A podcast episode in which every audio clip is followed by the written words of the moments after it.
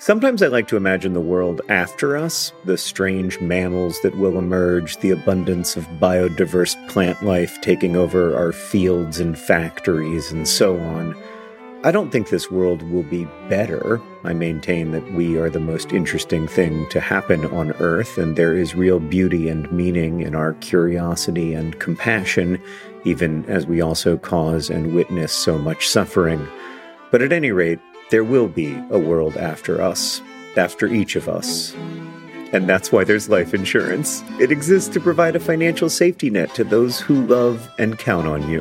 Policygenius's technology makes it easy to compare life insurance quotes from America's top insurers in just a few clicks to find your lowest price. With Policygenius, you can find life insurance policies that start at just $292 per year for $1 million of coverage.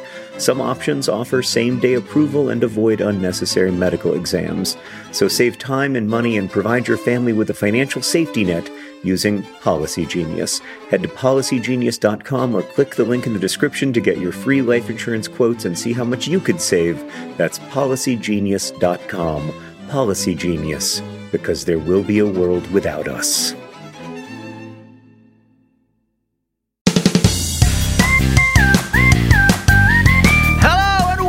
Dear Hank and John. Or as I prefer to think of it, Dear John and Hank. It's a podcast where two brothers answer your questions, give you dubious advice, and bring you all the week's news from both Mars and AFC Wimbledon. John, Groundhog's Day is upon us. Yeah. And uh, I, I've recently discovered that groundhogs and woodchucks are the same thing. And also, I recently discovered that woodchucks, when they're male, are called he chucks, and when they're female, they're called she chucks. And when a she chuck decides to devote her life to religious service, that's called a nunchuck. Uh, How much of that was true? Uh, woodchucks and groundhogs are the same. Okay, but the he he chuck and the she chuck that's made up, right? Uh, as far as I know, it, it there might be some people who call them he chucks and she chucks. I didn't check. Well, I thought the joke was going in a different direction. I thought it was Uh-huh. headed for an upchuck uh, of some kind. I was looking Wow. for a vomit related pun, so I was delighted and surprised by nunchucks. Yeah. It's very funny. Yeah. I've never liked Groundhog Day, Hank. I've always thought, except for the film, which I think is wonderful, I've always thought Yes. it's a completely BS holiday. And not just for the obvious reason that whether or not a groundhog does or does not see a shadow, which anyway, we can't know because we cannot know what the groundhog is seeing. The groundhogs, we can't access groundhog consciousness. Even putting mm-hmm. that aside, uh-huh. Having Groundhog Day on February 2nd and then being like, there will or won't be six more weeks of winter is, at least in Indiana and I suspect in Montana, inherently ludicrous because there will be at least six more weeks of winter and likely 12 more weeks of winter. Yeah. It, it always makes it in my mind on February 2nd. I always think to myself, oh, winter might be nearing an end because it is Groundhog Day. And Right. Sometimes that pretends, so- but it, it's February It's so is away. the second worst month winter wise. And March is the worst because in Yeah. March you think it's over and it's just not. Yeah, March is when the, the the names of the months start to get longer, but the the weather does not really get warmer, which is it feels to my mind shorter month names, warmer weather. And it's like, oh, we're going March, April. These names are short. These are short month names. And it's like, no, I live in Montana. Yeah. Only May. May is a short month Yeah. name that is And then- also then, it's like, all right. Uh, that is when it finally relents. And so, what the Yeah. groundhog should be saying by seeing or not seeing its shadow is there will either be six more weeks of really epically miserable winter or six more weeks of just normal winter. What if the groundhog is saying either way, just an apology? Just like, here I am. Everybody look at me. My name is Phil, and I want you to know that I feel bad for you because you are not covered in this ridiculously thick, awesome coat that I have. Did you know, John, for example, that of the many names for the groundhog includes the thickwood badger, which Oh. is great, just great. Do you want to know some other marmot names? Well, They're kind of marmot. um, Can I just briefly first tell you that I wrote about this in the Anthropocene Reviewed, but I had a long time rivalry, a deep animosity toward a particular groundhog that lived underneath the shed Yes. where I keep a lot of my gardening tools. Mm-hmm. And you never know how much you love the ones you hate until they're gone. You know? Oh, yeah. You never know how much that animosity is giving you in terms of life force until suddenly all your edamame is growing with no problem because the stupid groundhog that was your nemesis didn't make it through last winter. Because, not to take it back to the beginning, last winter lasted forever, even though the groundhog ostensibly did not see his shadow. John, I'm going to tell you the names, the various names of groundhogs, and I want you to choose your favorite. Okay. Here are are names that normal people, not exceptional people, these are just regional names for a groundhog. Yeah. You got a chuck, you got a wood shock, you got Mhm. a ground pig, you got a whistle pig, a Mm. whistler, a thickwood badger, Canada marmot, a Mm. monax or a monac, you got a red monk, a Mm. land beaver, wow. also a weenusk is an option. A what? And then uh, for a young groundhog, you can call Mm-hmm. them chucklings. And that's not something I made up. That's a real thing. I mean, What I, what was your favorite? I'm Weenusk by a very wide margin. It's hard not to go with Weenusk. Yeah, I, I mean, like we've got- Thickwood Badger a lot. I mean, for me, we've got Weenusk, and then we have like the distance between Jupiter and Mars, and then we have Thickwood Badger. I like that Red Monk is one of them, which is just like you got red monks and you got nunchucks. Like they're just uh, you know, both both devoted their lives to religious service.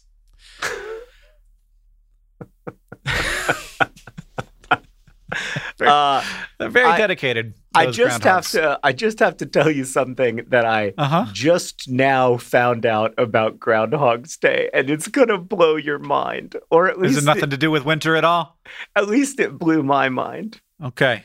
Okay, so do you know why they say about the shadow that whether he Uh-huh. can see his shadow? Yeah. It's because it's it's it's whether it's a sunny day. Yeah. I didn't know yeah. that. No, I knew this. I thought knew it was this. whether or not like he glanced over his shoulder and saw his shadow in that single moment that the mayor of Punxsutawney, Pennsylvania or whatever was staring at the groundhog on Groundhog Day. Well, is he if he It's goes if it's a sunny day on February 2nd, that is a good portend for the rest of the whatever. which isn't like it, it I mean I'd love to not. see the graph, but I it- my guess is it has nothing to do with it. Like whether it's sunny on a particular day does not influence whether or not the rest of the next 6 weeks will be cold. Is Groundhog Day But regardless, does he when he goes back when he goes back in is that mean that it's summer? That that like less wind? I thought that that meant it was more cuz then it was sunny and he runs back in cuz he sees his shadow. Hank, I'm going to be honest with you. I'm not a Groundhog Day expert. just for my just for my own benefit, Hank, how do you spell Weenusk? I want you to spell it for me.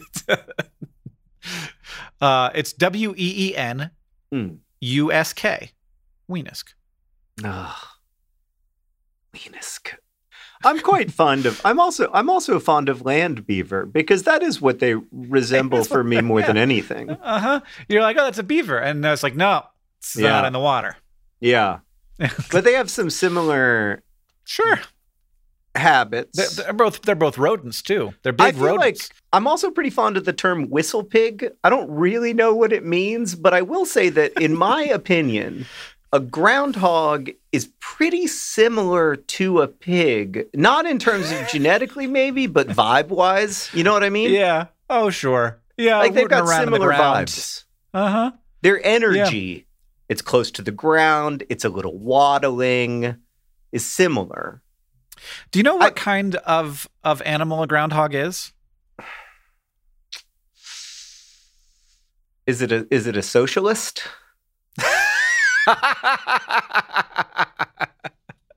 well, you know, I'm not, I'm not sure.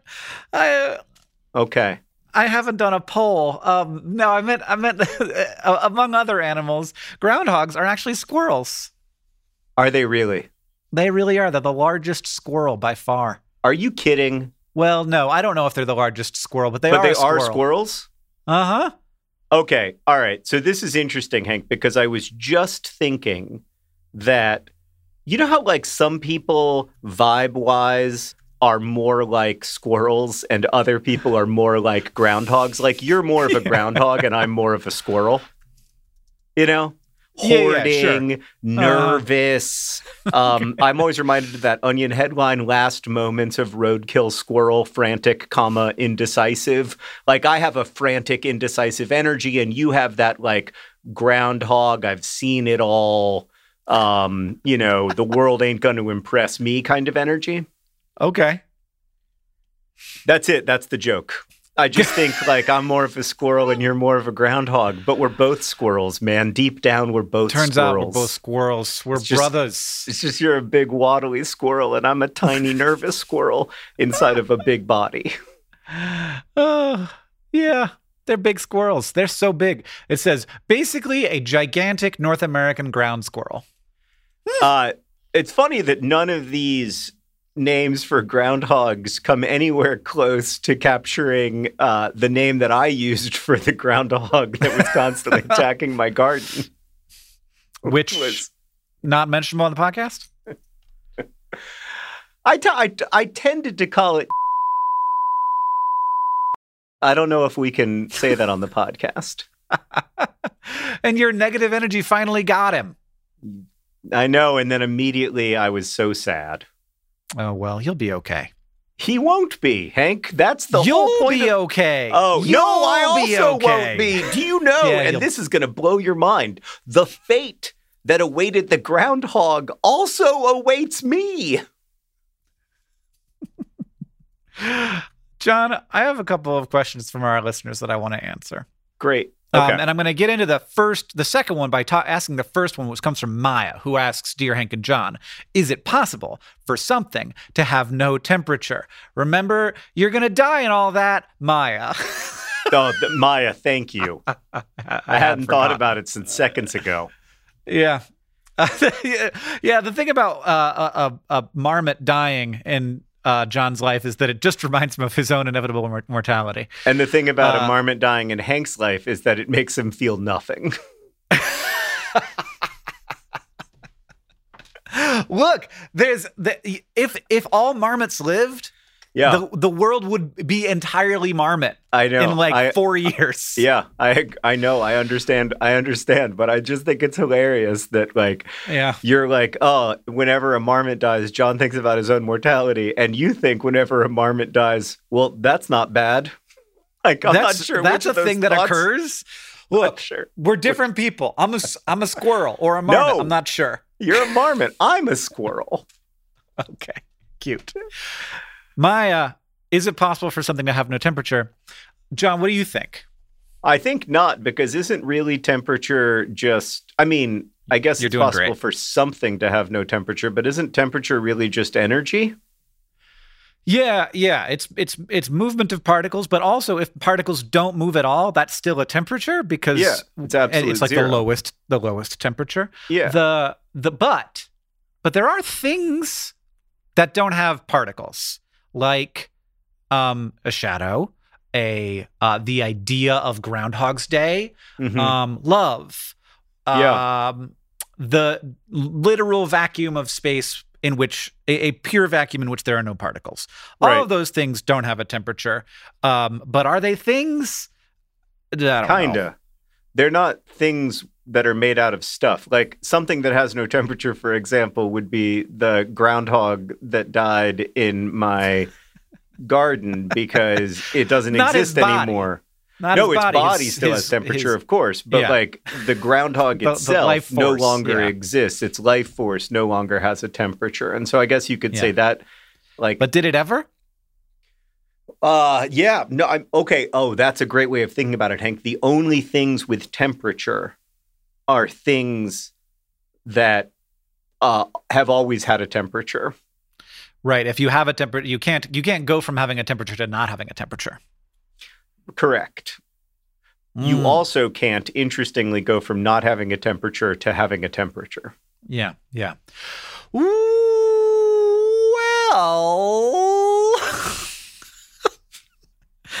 so like So Energy- technically, Maya, neither you nor me has a temperature because whatever makes us us isn't in this body, but it also is.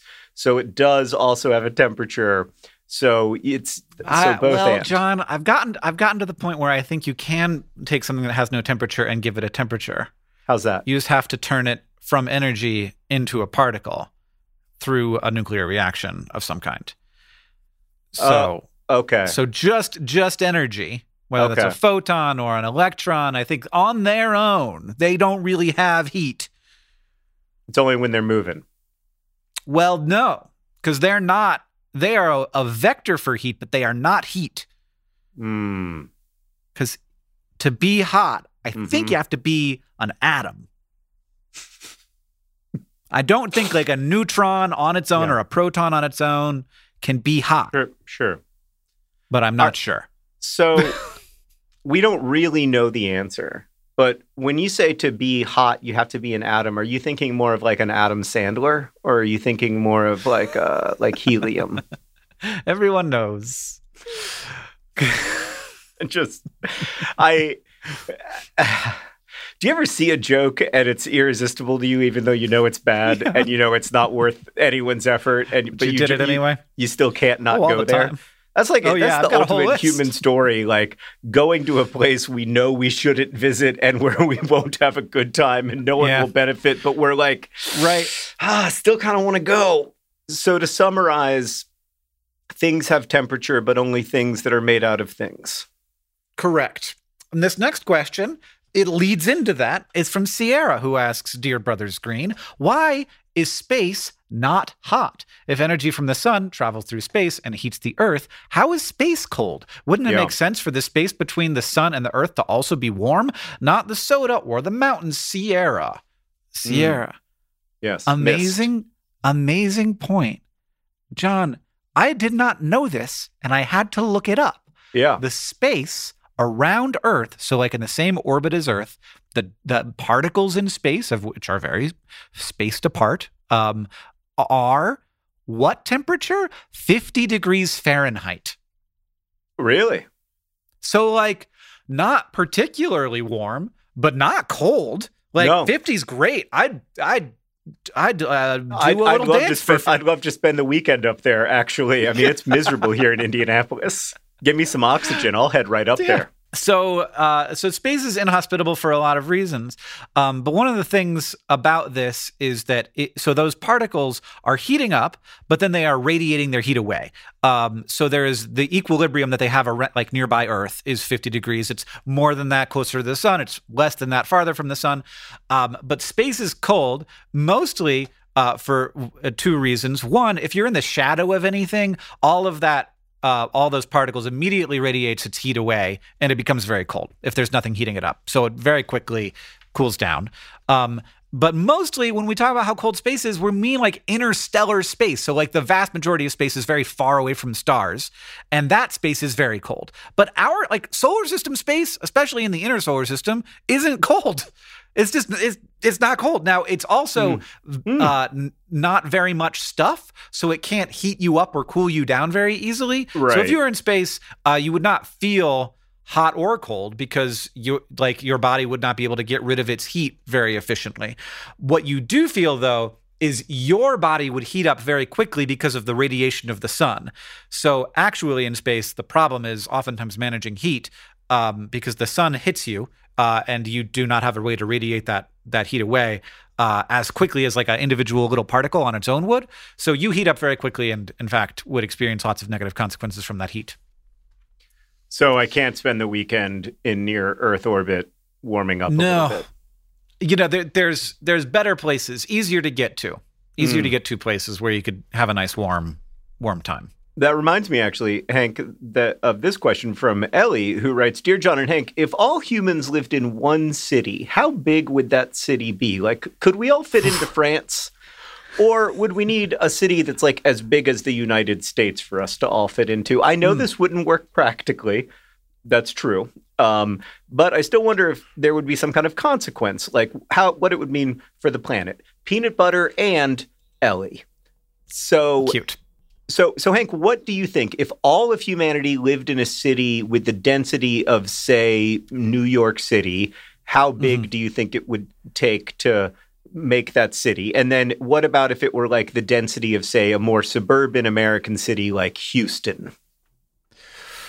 Um, well, so I, I actually decided to go ahead and do the math on this one. If if it's Manhattan and not New York City, Yeah, the density is about 75,000 people per square mile, which is both a lot and not that much. not that much, Like, really.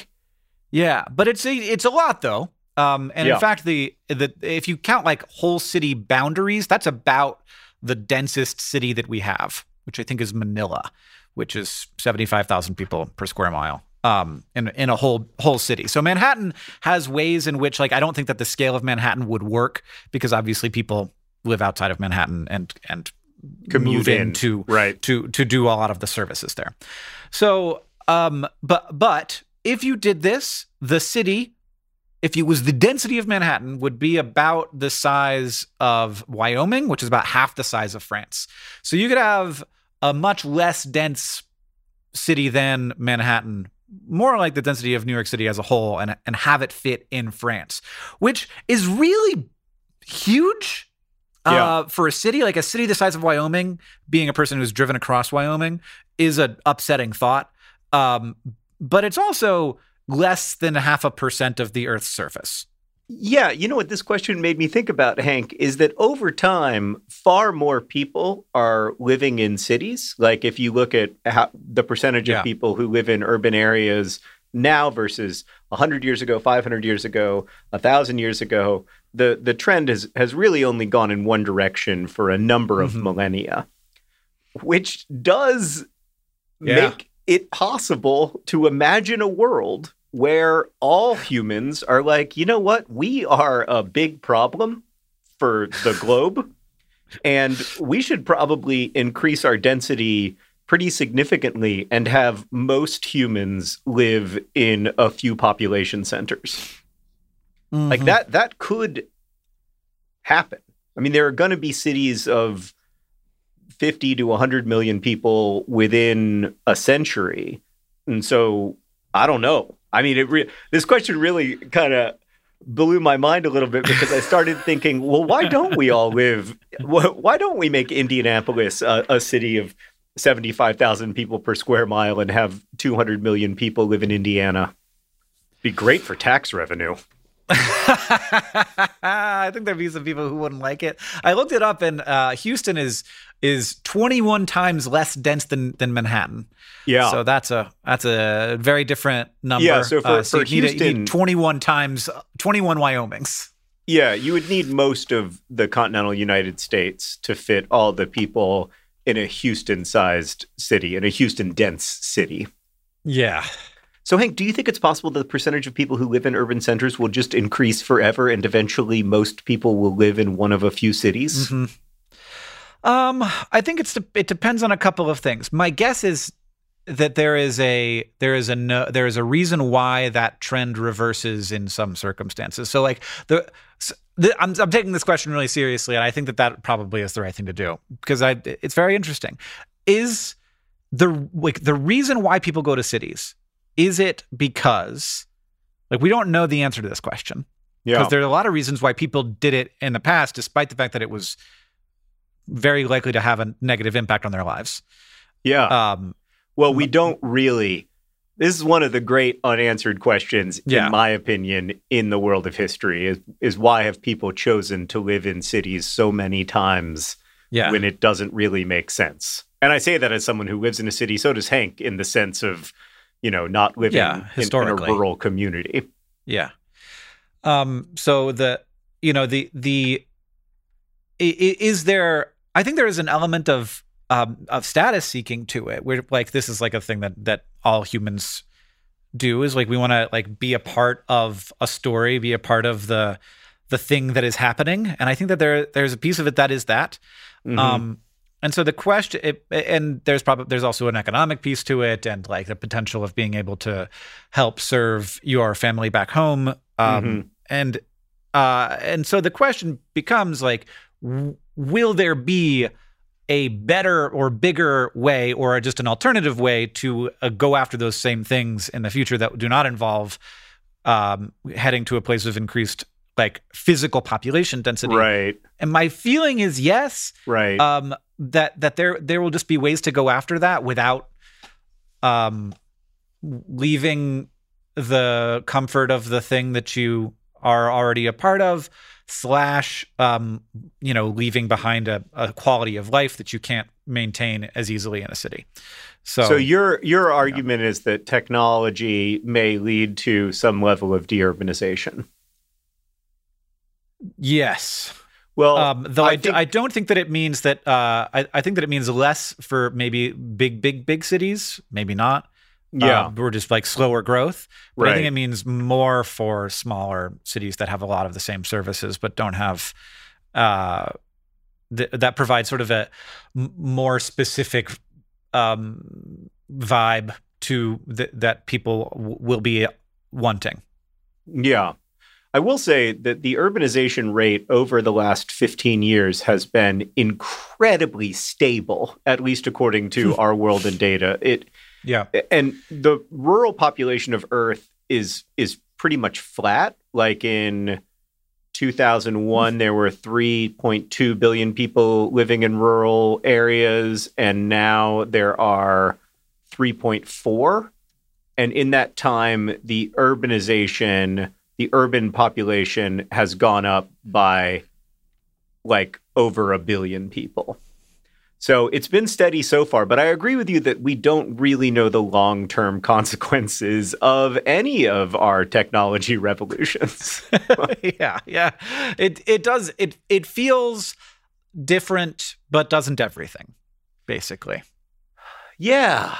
Yeah. And every other time people were freaking out about technological change, they were on some level wrong. I try Yeah, to remind but myself about that as I are- freak out about it. there's also like things that are right. Um, usually they're they're wrong about why it's a big deal, but it oftentimes it is actually a, quite a big deal. Right. It's just very complicated.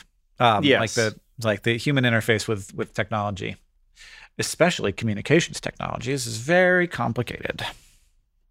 Yeah, this is a weird thing. This is a weird. It's we're inside of your ears right now. Yeah. Like I don't want to call attention to how weird that is, but that's super weird. Like you're doing something that we don't know about, and we Uh-huh. are in your. You put us in your ears. oh no, I don't like it. Which reminds me, actually, that today's podcast, which and apparently we're not answering any questions, is brought to you by your ears. Your ears. You put us in there. Oh gosh. This podcast is also brought to you by things that don't have heat. Things that don't have heat. They include l- mo- almost uh, all of the ideas.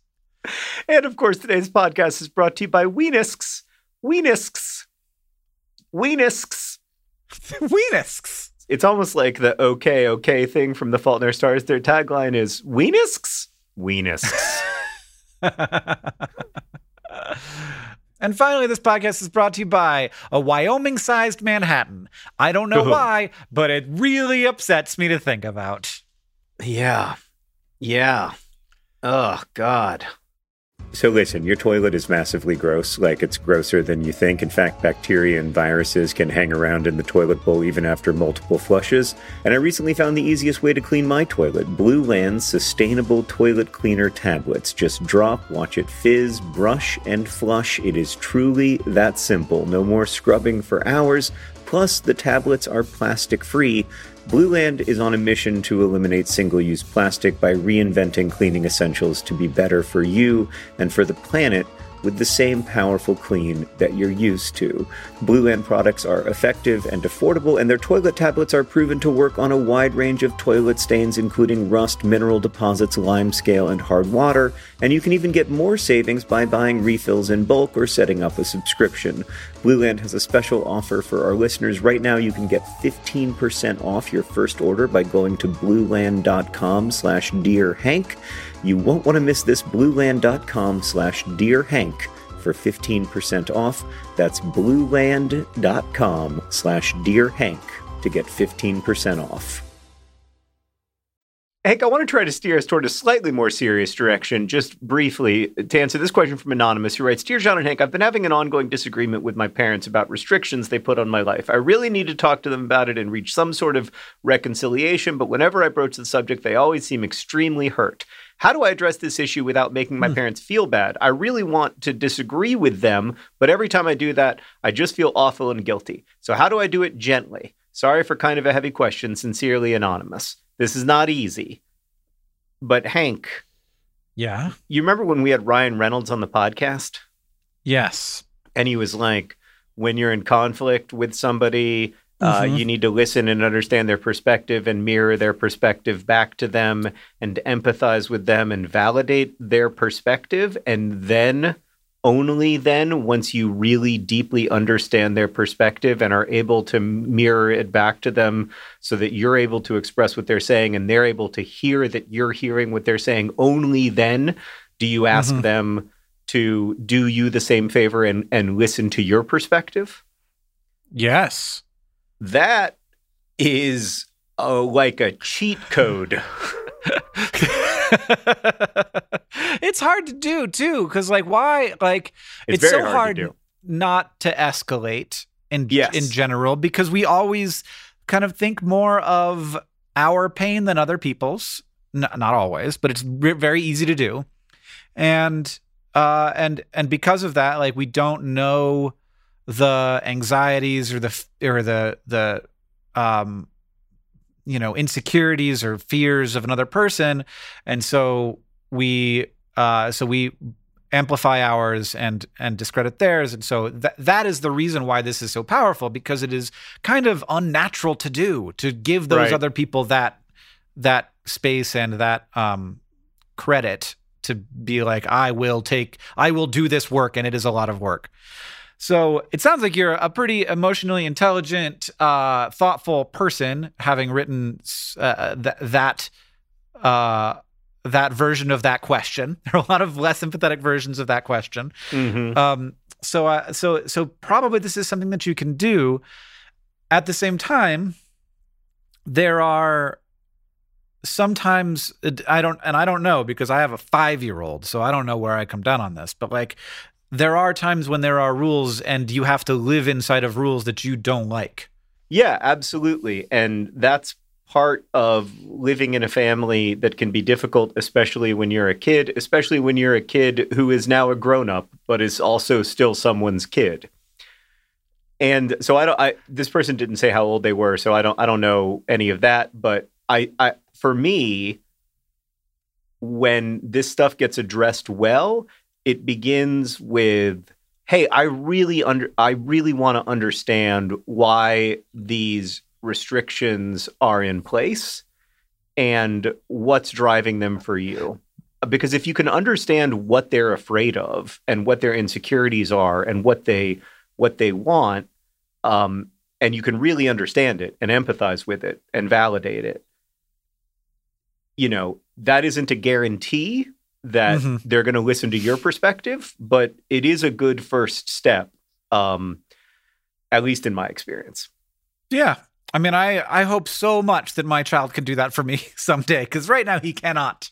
right. Yeah. No. I mean, right now, uh, yeah. I mean, even even now, like my kids are uh, are pretty mature and and relatively grown up for their age, but you know, of course, like I'm doing a lot more listening than I'm doing being listened to, and that's appropriate. like that's you know, it would be weird if that weren't the case. You know.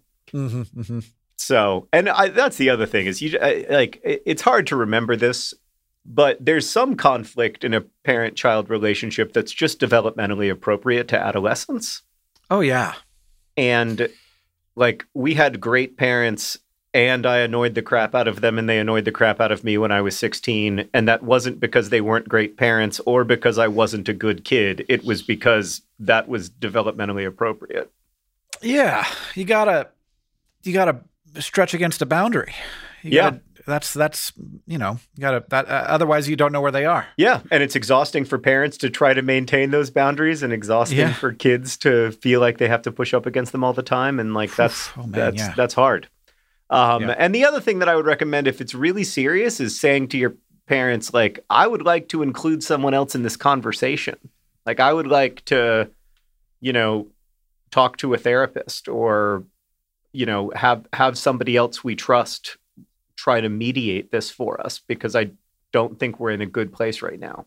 yeah interesting um john i have three responses to things that i want to get to Okay, well, you this ready was the, for this was the this was the no question episode, and I really enjoyed it. After the no We cut did- episode, we had we the no question four episode. questions we did fine these are these are all kinds of questions um this one is from christian who asks dear hank and john uh i come to you in tears Oh I no, don't know. I don't know. no, geez, I don't know why. Uh, th- th- I, Christian, I think you are unnecessarily worried. I was pooping and listening to the podcast, and there was a segment on the James Webb Space Telescope, and you mentioned that everyone who was working on it is so relieved. So, from that statement, I infer that at one point the government hired a lot of smart people to create this telescope. But where are they now? What happened to them after they were done building this telescope? Were they fired? Are they out of the job? Can you give them a job? Pumpkins and Penguins, Christian. Um, the great thing about working on a on a on a the one of the greatest engineering achievements uh, so far of humans is it's pretty easy to get a job. Uh, your next job comes along, and uh, it's not hard to get it as a highly skilled engineer who has built a space telescope. that is good. Just want okay, want to take that so you just wanna- off. you just wanted to kind of calm that person down, say the tears are unwarranted, everybody is doing okay. Yeah, unless the tears were just something else. Maybe it was just a bit of relief that the telescope was in the air, combined with it would be a big bummer to Yeah. be like, "Hey, congrats on the telescope building. You're fired." And of course, a lot of these people continue to work on on it. um, yeah, there's other stuff time, to work but- on. yeah. yeah, Yeah. It's a long mission, hopefully. This one, this response comes from Val, who asks, Dear Hank and John, I'm so confused. I was listening to your episode with Ryan Reynolds, and you implied that paper routes are a thing of the past. I'm on my paper route right now Mm. with my German uh, mother during the German winter. Didn't actually say my German mother. Uh, implied.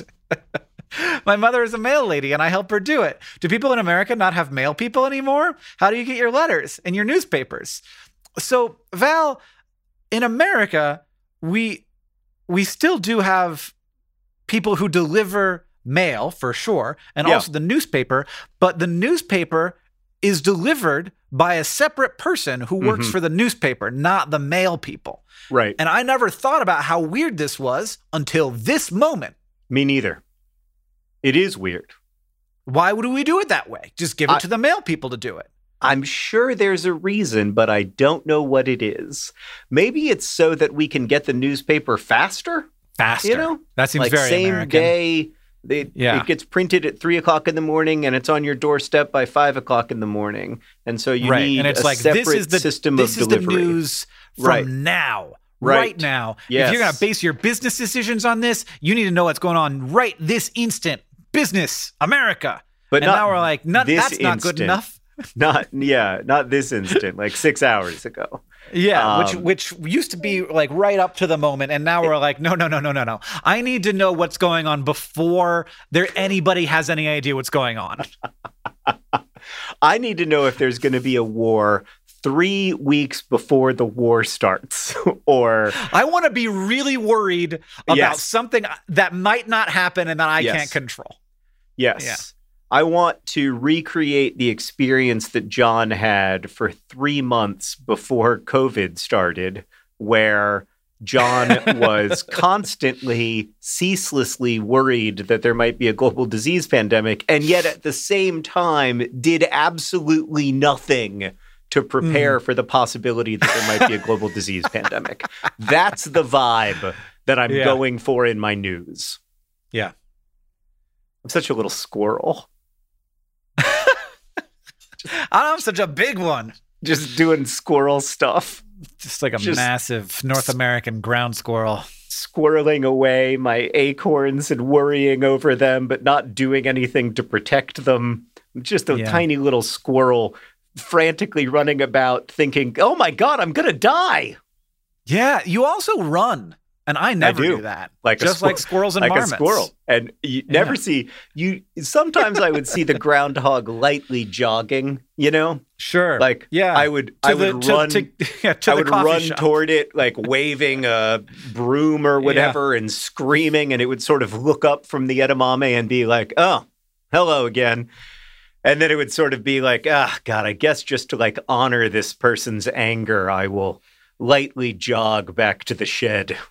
Yeah, you know what's so so squirrel is calling your soybeans edamame. Uh, A woodchuck would never do that. No, I mean, but they are edamame, Hank, because They once you they're edamame once you cook them and sprinkle like no, no, crushed no, rock buddy. salt on them. no, no, no, no, no, no, no. When you spend seven dollars growing a single pod of soybeans, that's the definition of edamame. That's no, it's a it's soybeans until it's prepared and then it's No, edamame. no, no. It's how much did it cost to make that single pod of soybeans? And if it's over a Oh, dollar, it's edamame. That's the definition.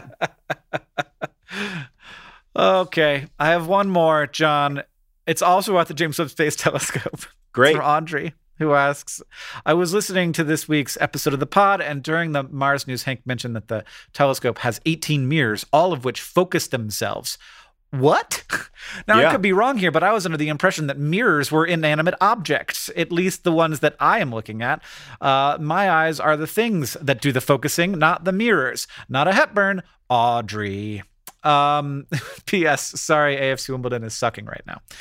Um, Fair so, enough. i- in fact, in fact, the mirrors do the focusing on the James Webb Space Telescope, and each of them does it in their own way, uh, in in two different ways.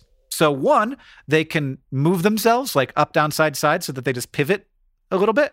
Mhm. But they can also actually change their concavity, so they can, like very slightly, but just a little bit. Even though there's very sh- large, strong mirrors they can uh they can change the, their shape a little bit to do the focusing basically like eyeglasses that would work for more than one person um would be the Mm. the uh, analogy there and uh it's and so they don't focus themselves though. Like the scientists uh you know sort of know where like they they're right now you know they're doing a bunch of tests to figure out exactly the right shape for all of the mirrors to be in. It and uh and then they they focus them.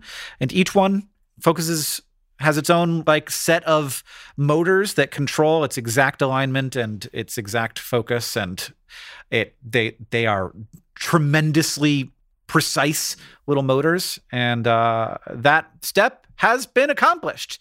Um at least the like initial uh part of getting them all aligned correctly and now they're going through and making sure they can get a really good image for us which will be coming in the coming months Wow. Wow. Well, that's really cool. Would you like to hear the news from AFC Wimbledon, Hank? um yes You know Ryan Reynolds. no do i You know Ryan Reynolds, Hank. Ryan Reynolds, our friend, our friend. I think Yes. it's. I think it's fair to call Ryan he's Reynolds come our friend. he's come up already in this our podcast. acquaintance, Ryan Reynolds. Uh-huh. yeah he's our life coach ryan reynolds My former friend, Ryan Reynolds. Ryan Reynolds just bought AFC Wimbledon's best striker, Ollie Palmer. no are you joking no, I'm not. what I'm not. I'm not joking at all. Oh my god. This is that is cruel. John, It- how do you you have to get Ryan Reynolds rich so that you can buy him back? That's true. The next five years of my life is all going to be motivated purely by cash, with the hopes of eventually having enough cash to Not even cash, just Ollie, Ollie Palmer. Palmer. Every every wor- piece of work you do, you're going to think of in units of Ollie Palmer. It's like, well, this is this Yeah. is one 342nd of an Ollie Palmer, so it's Yeah. worth doing. Yeah, like there's a movie uh, contract currently on, on my desk, not to, um, but it's not a Ryan Reynolds movie contract. I'll tell you that. It's uh, it's barely worth one Ollie Palmer. Uh, golly gee, I yeah. So Ollie Palmer is apparently headed for Wrexham. Uh, Oh, no. We're getting a lot of money for him, which is great. But uh, like, he just scored a goal for us yesterday, and uh, so I'm a little bit. f- f- And you needed that goal. That was an important goal. we needed that goal because, as it turns out, as as usually happens when AFC Wimbledon go one 0 up, uh, we were about to concede. So we ended up tying against Burton one one. Before that, two consecutive nil nil draws. Before that, a one 0 loss against the franchise currently playing a trade in Milton Keynes, which Oof. means that we went a total of about nine hours between uh, goals. Which to me, and I, listen, I'm not a I'm not a soccer guy, but to me makes it seem like maybe we shouldn't sell our striker. but but we did. Can you buy another one? I well, I, I hope so, because currently, as you know, Hank, it is it is very important for the success of any football team to have in in the the the attacking group one big bottom small, which is a, Yep. a smaller person with a bigger bottom, and one small bottom big, which is a bigger person with a smaller person. bottom. Uh huh. Ollie Palmer was an excellent small bottom big. And I I don't know where we're going to find a, another one like him. So I'm six one. and you are very small bottomed. yeah, I was leaving that part unsaid.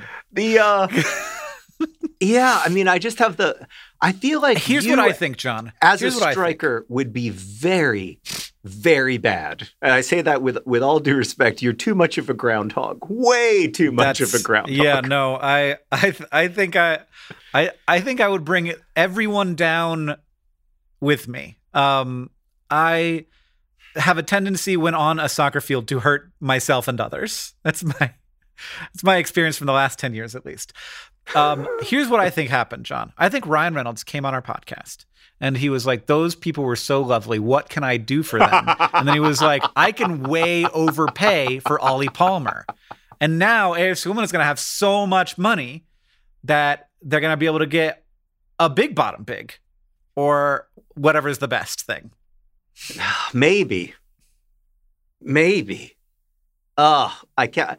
Anyway, best wishes to Ollie Palmer, who's gonna apparently get a big raise to go play in the fifth Wow. tier of English football instead of the third tier. Uh, I do wish him the best. like a real Ryan Reynolds move. he's not a he's not a young man, so you cannot begrudge anybody Right, yeah. in professional football getting a big payday. I I hope that it all works out well for him. I mean, he's certainly the kind of player that will just dominate the National League. So, oh, I wish him all the best, but I'm so I who's going to score our goals? Hopefully, just Ayoub Assal. I mean, uh, maybe Ayoub Assal is about to just have a breakout. Yeah, just, ju- just dump it onto Ayoub. Yeah. uh, get it to Yeah. him, and he'll do, he'll do the rest. I mean, he is a special player. I'm not sure that he's a 30 goal special player, but anyway, anyway, I guess we can still be friends, Ryan Reynolds. You tweeted about this one minute ago. I did while I was talking to you. You're just muttering remarkable. away. Yeah. Um, well, in Mars news, Ryan Reynolds, no. Um, so the Damned if he didn't buy the Perseverance rover. so uh, it is it is Rover news. So first of all, Percy has gotten the pebbles out. Hooray! Yes. Success. I'm going to do that as a sh- that would normally be a full Mars news, but there is other Mars news. For example, carbon is a really great element. It does a fantastic job of bonding to stuff. Uh, but carbon comes in multiple flavors. You got uh, different isotopes. You got carbon 12, which has six protons and six neutrons. You got carbon 13 that has six protons and seven neutrons. Other flavors, but like we know that carbon exists in a really static uh, quantity of of isotope of isotopic ratios. So like the ratio of carbon 12 to carbon 13 is a really steady thing. except when it comes to living things. Um, so in our bodies, we have way more carbon 12 than is in the natural environment. So, like a not more, like a greater ratio of carbon 12, because that extra neutron actually gets in the way of uh, bonding with all of the fancy carbon chemistry that we do. So it makes Mhm. the chemistry a little bit slower. And so we use it less. Uh, it's just like, it's not like a decision that life uh, makes as much as it is just like a thing that happens because when you're doing a bunch of like complicated carbon chemistry, there's less uptake of carbon 13. And so a living body has a higher proportion of carbon 12 to carbon 13. Recently, uh, and that goes for a body, it also goes for a bacteria. Recently, the or the Curiosity rover did an analysis of isotopic ratios of some dirt on Mars, and it found a really like surprisingly high concentration of carbon 12 to carbon 13.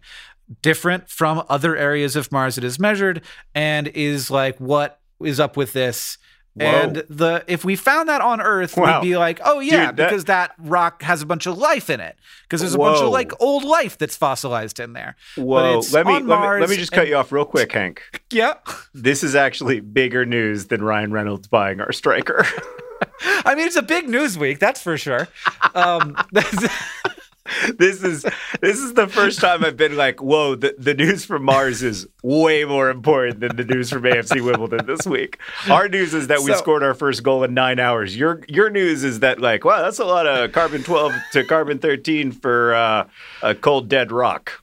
yeah. So um, the there are other com- theories about why this could happen, and uh, we're gonna and and weird and unfortunately they are also sort of like consistent with the experimental results. So like you can you can imagine other ways for this carbon twelve isotopic ratio to happen, but it's a very intriguing clue. Uh, and would is definitely creates opportunity and interest for further scrutiny uh, and more study of of this particular area of Mars. So that's neat. And I feel like f- flew under the radar, maybe because like isotopic ratios are uh l- like just like one step too complicated, but I like it's not that complicated. And the yeah, the implications are there. Wow. Uh, and it's and people are very very interested in that. That is really interesting, Hank. It makes me feel like we should be in a hurry to get to Mars. Like we we need to find out if there's a different way that life can form because if it is if there is, that would be the biggest discovery s- ever. so far. I mean, you know, it's it's it's it's interesting. It it's both big and small. It it's big in that it has massive implications for our story of the universe, but it's small in that it like doesn't really have massive implications for you know Tuesday. Um, and Right. that's it's so it's such an such an interesting thing where where like our deepening knowledge of the universe uh, exists alongside really important problems that we have to face here on Earth.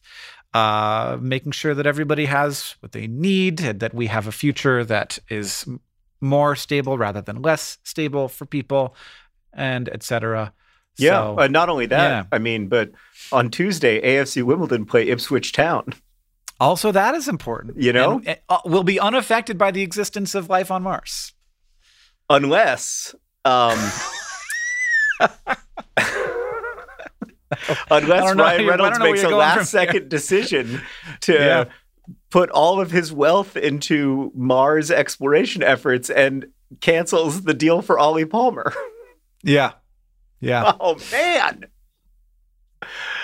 Oh, what a big Mm. news in Mars and AFC Wimbledon week. This big. I can't believe it was of all of the fifth tier soccer teams. It's weird. well, it feels it feels They- intentional. They are the only rich fifth tier soccer team. okay. the only one that is owned by uh, some Hollywood fancy pants who's very good at conflict resolution. John, thank you for making a podcast with me today. It's been a pleasure. Uh, this It's been a wild one. I mean, I, I feel Yeah. like I feel like the people are hearing uh, half of what we said. Yeah. so we didn't do a great job. we did not do. We didn't. It wasn't our best work. Um, but Um, here we are. Here we are. If you want to email us your questions so that we can continue to have a podcast, we love them very much. Uh, even if we don't get to all of them, the, you can email us at hankandjohn at gmail.com. That's the email address. A, um, we're off to record our Patreon only podcast, This Week in Stuff, where we talk about things that are enjoyable to us right now. This podcast is edited by Joseph Tuna-Medish. It's produced by Rosianna Halse Rojas. Our communications coordinator is Julia Bloom. Our editorial assistant is Deboki Chakravarti. The music you're hearing now is by the Great Gunnarolla. And as they say in our hometown, don't, don't forget, forget, to be awesome.